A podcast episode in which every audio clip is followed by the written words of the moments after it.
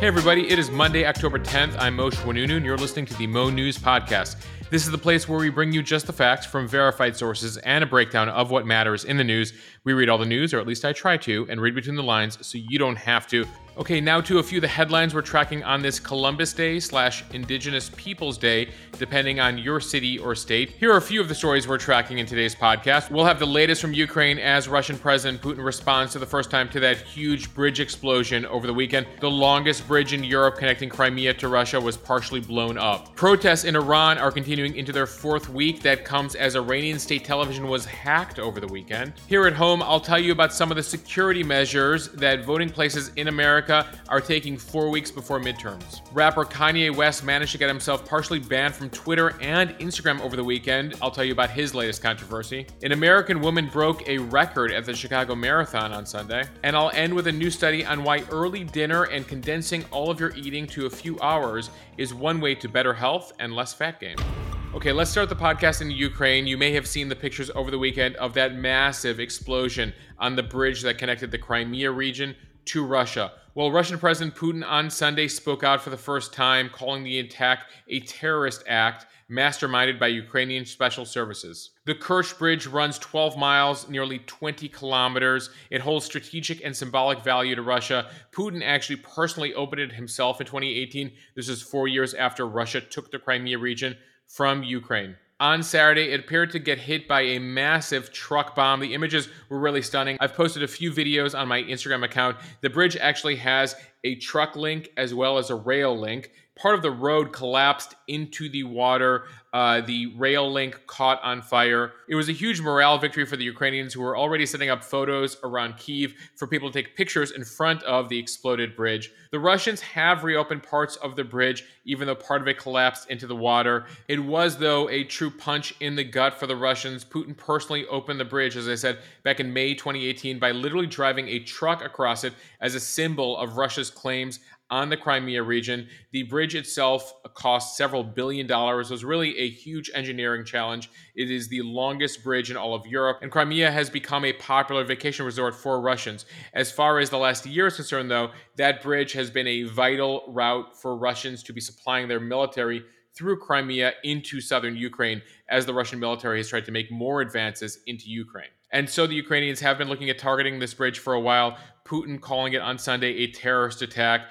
Though in Kiev, a presidential advisor to Zelensky, the Ukrainian president, called Putin's accusations, quote, too cynical even for Russia. The advisor told the media, quote, Putin accuses Ukraine of terrorism. It has not even been 24 hours since Russian planes fired 12 rockets into a residential area in one of our communities, killing 13 people. There's only one state terrorist, and the whole world knows who he is. As Russia tries to rebuild that bridge, this is only the latest setback for the Russians. In recent weeks, Ukrainians have staged a massive counteroffensive, taking back more than 1,200 square miles, larger than the size of Rhode Island, taking parts of both their eastern part of their country and southern part of their country back. That has come as Russia's tried to call up several hundred thousand men to join the military in Ukraine. Uh, that has led to protests and an exodus of hundreds of thousands of Russians out of the country. Now, while it appears the Russians do have the supply route partially up and running again, the attack does show that Ukraine can hit the Russians way behind enemy lines. It was also noticed in Moscow by journalists, commentators, as well as members of the public who have been fed a steady stream of positive news over the course of these past eight months. Now to the latest in Iran, which heads into the fourth week of protests this week. The national nightly news program on Iranian state television was hacked on Saturday, and that was as the country's supreme leader was on the program. I've posted a clip of this on my Instagram account at Mosheh at M O S H E H. Now, as the news program was showing the Ayatollah uh, holding meetings that day, hackers took over the broadcast, flashing an image of the Ayatollah. Underneath was an image of Mahsa Amini. She's the woman whose death at the hands of the morality police has sparked these protests. Her picture appeared alongside three other women who've allegedly also been killed in the unrest. A caption read, Join us and stand up, that came along with text criticizing the Ayatollah for their deaths. A song with the lyrics Women, Life, Freedom, which has become a common chant among the protesters, also played in the background. The group that allegedly did the hack, they're calling themselves Ali's Justice, also posted their social media details on the screen. The hack is just the latest sign that the Iranian Islamic regime is losing control over aspects of the society. It comes as the country has entered a fourth week of protests all over the country in more than 80 cities, college campuses, even schoolgirls under the age of 18 are protesting. The movement has proved to be even more durable than any previous challenges to the leadership in Tehran and could pose a continuing threat to the regime. Students across the country rallied outside universities on Sunday, chanting slogans including death to the dictator and schoolgirls marched in the streets of Tehran, waving their veils in the air, a gesture that has really become the central expression of dissent in the country. The governor of Kurdistan, this is the region in the north where Mahsa Amini comes from, ordered universities closed. That's likely to try to avoid more protests, as students have really been at the forefront here. A number of Iranian shopkeepers also went on strike on Sunday uh, to show their support for the protesters. This comes as the government regime there is really going to extreme and deadly and illegal lengths to try to quell these protests. Iranian school children were apparently being arrested inside their schools on Sunday by security forces who arrived in vans without license plates. Footage that is leaking out on social media, despite some of the internet outages, showed dozens of cities across Iran early on Sunday with hundreds of high school girls, university students participating in the face of tear gas, clubs, and in some cases, live ammunition by security forces. Human rights groups are trying to keep the numbers here. Right now, they estimate that there have been thousands of arrests and hundreds killed in the protests over the course of the past couple weeks. I'll continue to monitor details on my Instagram feed as I've been doing day in, day out.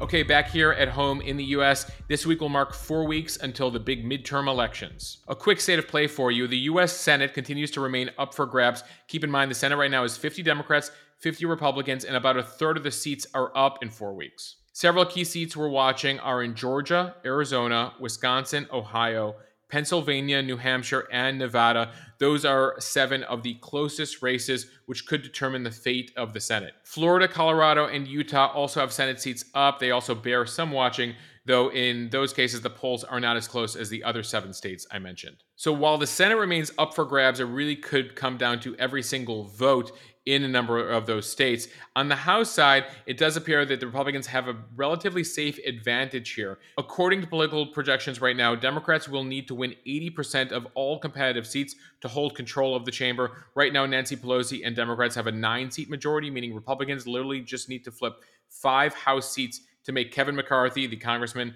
from California, the next speaker, and give their party a majority. I'll continue to cover midterms in the coming weeks. You can check out vote411.org if you're looking to see what'll be on your ballot where you live. Again, that's vote411.org. As we talk about midterms, though, one story that has caught my attention are some of the new security measures that polling locations across the country are taking ahead of the election in a couple weeks. The news organization Reuters did a survey of 30 election offices in swing states and found that 15 of them, half of them, have enhanced security in various ways. That includes everything from installing panic buttons to hiring extra security guards to holding active shooter and de escalation training drills. Here are some examples. When voters in Jefferson County, Colorado cast their ballots on November 8th, they're going to see security guards stationed outside the busiest polling centers. Over in Flagstaff, Arizona, voters will encounter bulletproof glass and will need a buzzer to enter to vote. In Tallahassee, Florida, election workers will be counting ballots in a building that has walls made of super strong fiber Kevlar. Local officials say this has all been spurred by an onslaught of threats they've been seeing and intimidating behavior since 2020, particularly by conspiracy theorists who are upset about Trump's 2020 election defeat and believe that elections are no longer legitimate in this country. So, election officials at dozens of locations, perhaps actually hundreds of locations at this point, are fortifying their operations as they ramp up for what could be another divisive election. The U.S. Justice Department says it has already investigated more than a thousand messages to election workers since the 2020 election, including a 100 that could warrant prosecution. Seven cases have been charged so far. The first sentence actually came on Thursday when a Nebraska man received 18 months in prison for threatening an election official. And this is one stunning stat. One in five, 20% of U.S. election officials said they're unlikely to stay in their jobs through 2024, according to a survey by the Brennan Center of Justice. Those officials cite everything from stress to attacks by politicians to an impending retirement as reasons for leaving. Okay, I have a lot more ahead for you in this episode, but first I wanted to take a quick moment to thank our sponsor this week, Athletic Greens. I just started using their AG1 powder daily a couple weeks ago, and I'm excited to share my experience with you. So last year I was feeling a bit sluggish, and so I met with a nutritionist to ensure I was getting all my vitamins. The nutritionist ended up putting me on a regimen that included four supplements in the morning, another five at lunch, and then a few more at dinner. The bottom line is that it has become a lot, a lot of pills to keep track of, and a bit pricey. So I was very excited to learn recently about Athletic Greens and their AG1 powder. My goal was to replace some, if not all, of those many supplements I took for breakfast, for lunch, and with dinner with a scoop of the AG1 powder in just 8 ounces of water. As a journalist, you know I try to ask all the important questions, so I was able to have a conversation with someone from Athletic Greens, and I was excited to learn that they've actually updated their formula more than 50 times as diets have evolved and as they've learned more things. The AG1 powder contains more than 75 important ingredients that includes tons of vitamins, minerals, as well as pre and probiotics to support gut health. I've been telling you about how this flu season could be pretty bad according to experts, and so a lot of what AG1 is focused on is building the strong immune system. This essentially is a nutritional insurance policy as we head into cold and flu season. Some of you may have heard by now about Athletic Greens and the AG1 supplement. I'm actually very excited to try this together with some of you the in the Mo News community. Please let me know about what your experience is like about it. And here's some extra good news. Athletic Greens is giving Mo News listeners a free 1-year supply of immune supporting vitamin D as well as 5 free travel packs of AG1 with your first purchase. You can visit athleticgreens.com backslash Mo News to learn more about all that AG1 can do for your health and take advantage of this offer. Again, with our special offer for Mo News listeners, you get a one-year supply of vitamin D as well as five free travel packs. You can visit athleticgreens.com backslash Mo News to learn more about all that AG1 can do for your health and to take advantage of this special offer, the one-year supply of vitamin D, the five free travel packs, as well as a discount if you sign up for a monthly subscription to AG1. Again, the website is athleticgreens.com backslash Mo News. I'll include a link in the show notes so you can just click through there uh, to make it easy if you're on the go right now. It'll help you take ownership of your health and pick up the ultimate daily nutritional insurance. Again, athleticgreens.com slash Mo News, M O N E W S.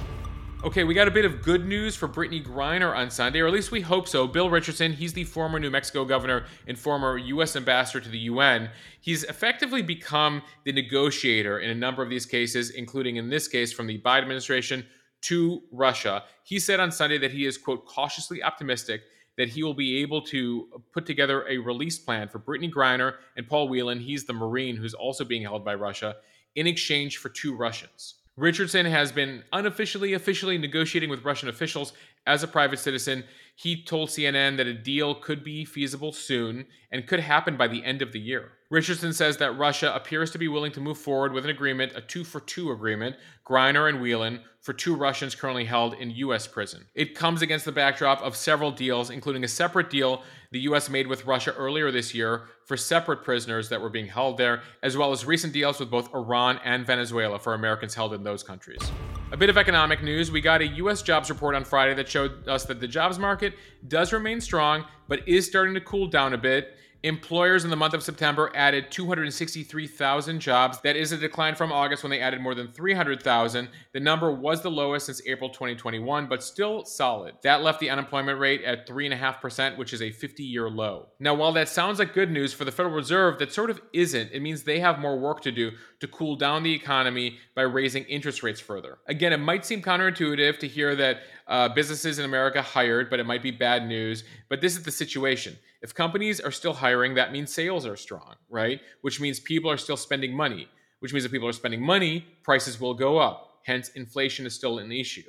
And so, what the Fed has been doing and will likely continue to do when they meet again in November is raise interest rates to try to dry up that available money. So, the leaders of the Fed were hoping for an even cooler report on Friday. Now, it does look, based on an initial analysis of that jobs report, that most employers were just trying to replace employees and not adding additional ones. This all comes as there is a lot of concern still about the state of the economy and what could be ahead in 2023. Mohamed El-Erian, he's a noted economist who used to be the head of PIMCO. Uh, he is now the chief economic advisor over at Allianz, which is a major financial services and insurance company. He said on Sunday that the U.S. is heading towards a recession that was, quote, totally avoidable. Arian told CBS News that the Federal Reserve has made major mistakes that will go down in the history books. He said it really comes down to two major mistakes. One is assuming that inflation was transitory, meaning it was a temporary situation or reversible, not to worry about it. And then number two, when they realized that inflation wasn't going to just go away, they didn't fight it, they didn't act fast enough. Nearly 90% of CEOs surveyed recently believe we will see a recession at some point in 2023, though they do differ on how bad it could get. A recession means that the economy gets smaller during that time period, and typically one of the features is that unemployment goes up. As we talk about the economy, I want to do a deeper dive here on those jobs numbers that we got on Friday. One figure really struck me as we went through those numbers. While the overall US economy has gotten back to the number of jobs we had pre pandemic, it took us about two and a half years to get back to March 2020 jobs. In fact, we now have slightly more jobs than we had back in March 2020. One sector that hasn't recovered and looks like it has a long, long journey to get back to where it was and grow again is the education and teaching sector. Numbers I saw out on Friday show that there are 300,000 less teachers than there were in 2019. That number comes as many of the nation's public schools have started the school year with teacher shortages. A brand new survey out last week from the National Education Association found that 53% of schools, a majority, were understaffed at the beginning of this school year. Going deeper into the numbers here, 60% of schools reported struggles with shortages going back to the pandemic. It's difficult to nail down the exact number of classrooms facing teacher shortages, but reports from across the country detail staffing gaps that sometimes stretch from the hundreds. Some parts of the country say the shortages go into the thousands. The Education Secretary Miguel Cardona did an interview last week. He attributed recent teacher shortages in the U.S. to low pay and a lack of respect. And this really ranges from blue states to red states, uh, private schools and public schools. I heard from hundreds of you over the weekend when I posted a couple of these stories. There are just so many teachers who are following us on Instagram telling us your stories about what you're experiencing and how difficult things have become in recent years. I saw one recent study out of Texas that found that nearly three quarters of teachers in Texas are seriously considering leaving the profession over what they say is a lack of respect and support. Zooming out a bit nationally, according to the U.S. Department of Education, teacher shortages are now the most common in special education, elementary school, followed by math and English as a second language classrooms. And it's not just teachers, schools nationwide are reporting a shortage of bus drivers, custodians, and mental health counselors. The reasons are really run the gamut. Obviously, everyone is dealing with uh, mental health issues and stresses post pandemic. A lot of the teachers were writing me this weekend about the politics they face now from parents, many who get misinformation via social media, who are fighting things like social emotional learning or diversity, equity, and inclusion training, uh, race issues, uh, school boards that are uh, overriding them or are banning hundreds of books. Uh, so there's a larger political focus, but then there's the huge funding gaps. In some cases, teachers are having to fund things themselves. And this report was pretty stunning. The teacher wages have been mostly flat since 1996. That's 26 years ago. When you adjust things for inflation, the average teacher has seen a $29 wage increase in 25 years. You can read much more about this in my newsletter today, the Mo News newsletter over at monews.bulletin.com. Uh, and also check out the Instagram page. I have a highlight related to teachers with all the messages uh, and a deep dive on this subject from over the weekend. All right, a couple entertainment headlines we're monitoring for fans of Netflix's Inventing Anna. If you've been following this story, this is the story of Anna Sorokin, who took on this identity, Anna Delvey. Well, she was officially released from a New York detention center on Friday. Delvey, aka Sorokin, is now residing in New York City. She served nearly two years in prison for grand larceny, stealing at least one flight on a private jet, a range of financial crimes really. She ended up being released for six weeks back in 2021, but then was detained by immigration authorities, where she's now been in detention for 18 months for overstaying her visa. Her whole story was featured in a Netflix series, Inventing Anna, where uh, they go through how she swindled her way into a jet setting lifestyle despite being born in Russia, living in Germany, and then coming into the US and really taking on this new identity. So, after serving her time in prison and now 18 months in immigration detention, she posted a $10,000 bond on Friday as a condition of her release, and she is now in home confinement in New York City where she has to wear an ankle bracelet and stay off of social media. In her first interview with the New York Times after her release on Friday,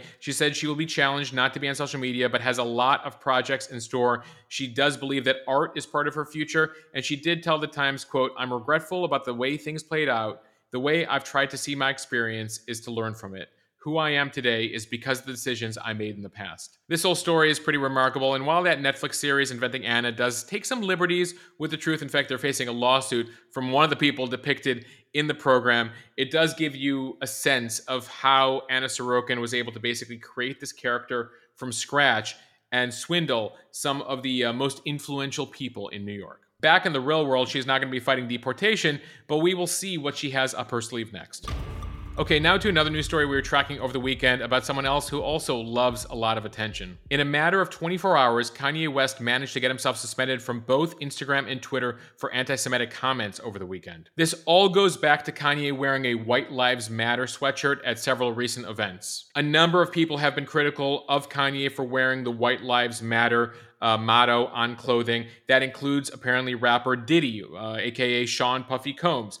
Apparently, he was critical of Kanye, and so then Kanye posted text messages the two had sent to one another over on Instagram. One of the messages that Kanye posted implied that Diddy was a pawn of Jews for criticizing the White Lives Matter clothing. Meta, the parent company of Instagram, then proceeded to block Kanye from posting new content on Instagram. That then led Kanye to go to Twitter, a place that he has not been posting for about two years now, where he tweeted the following quote, I'm a bit sleepy tonight, but when I wake up, I'm going DEFCON 3 on Jewish people. You guys have toyed with me and tried to blackball anyone who opposes your agenda. He went on to say that he can't be anti Semitic because black people are Jewish. It was unclear what Kanye meant there. Either way, Twitter removed the tweet shortly after Kanye posted it. And there's a notice on Twitter's page, on his page, that says this tweet violated the Twitter rules. While his page is currently still alive, Twitter says he is locked out of it as of Sunday night. Kanye has a long history of erratic behavior, goading controversy, seeking attention. These latest events, though, really take things up to the next level the White Lives Matter clothing,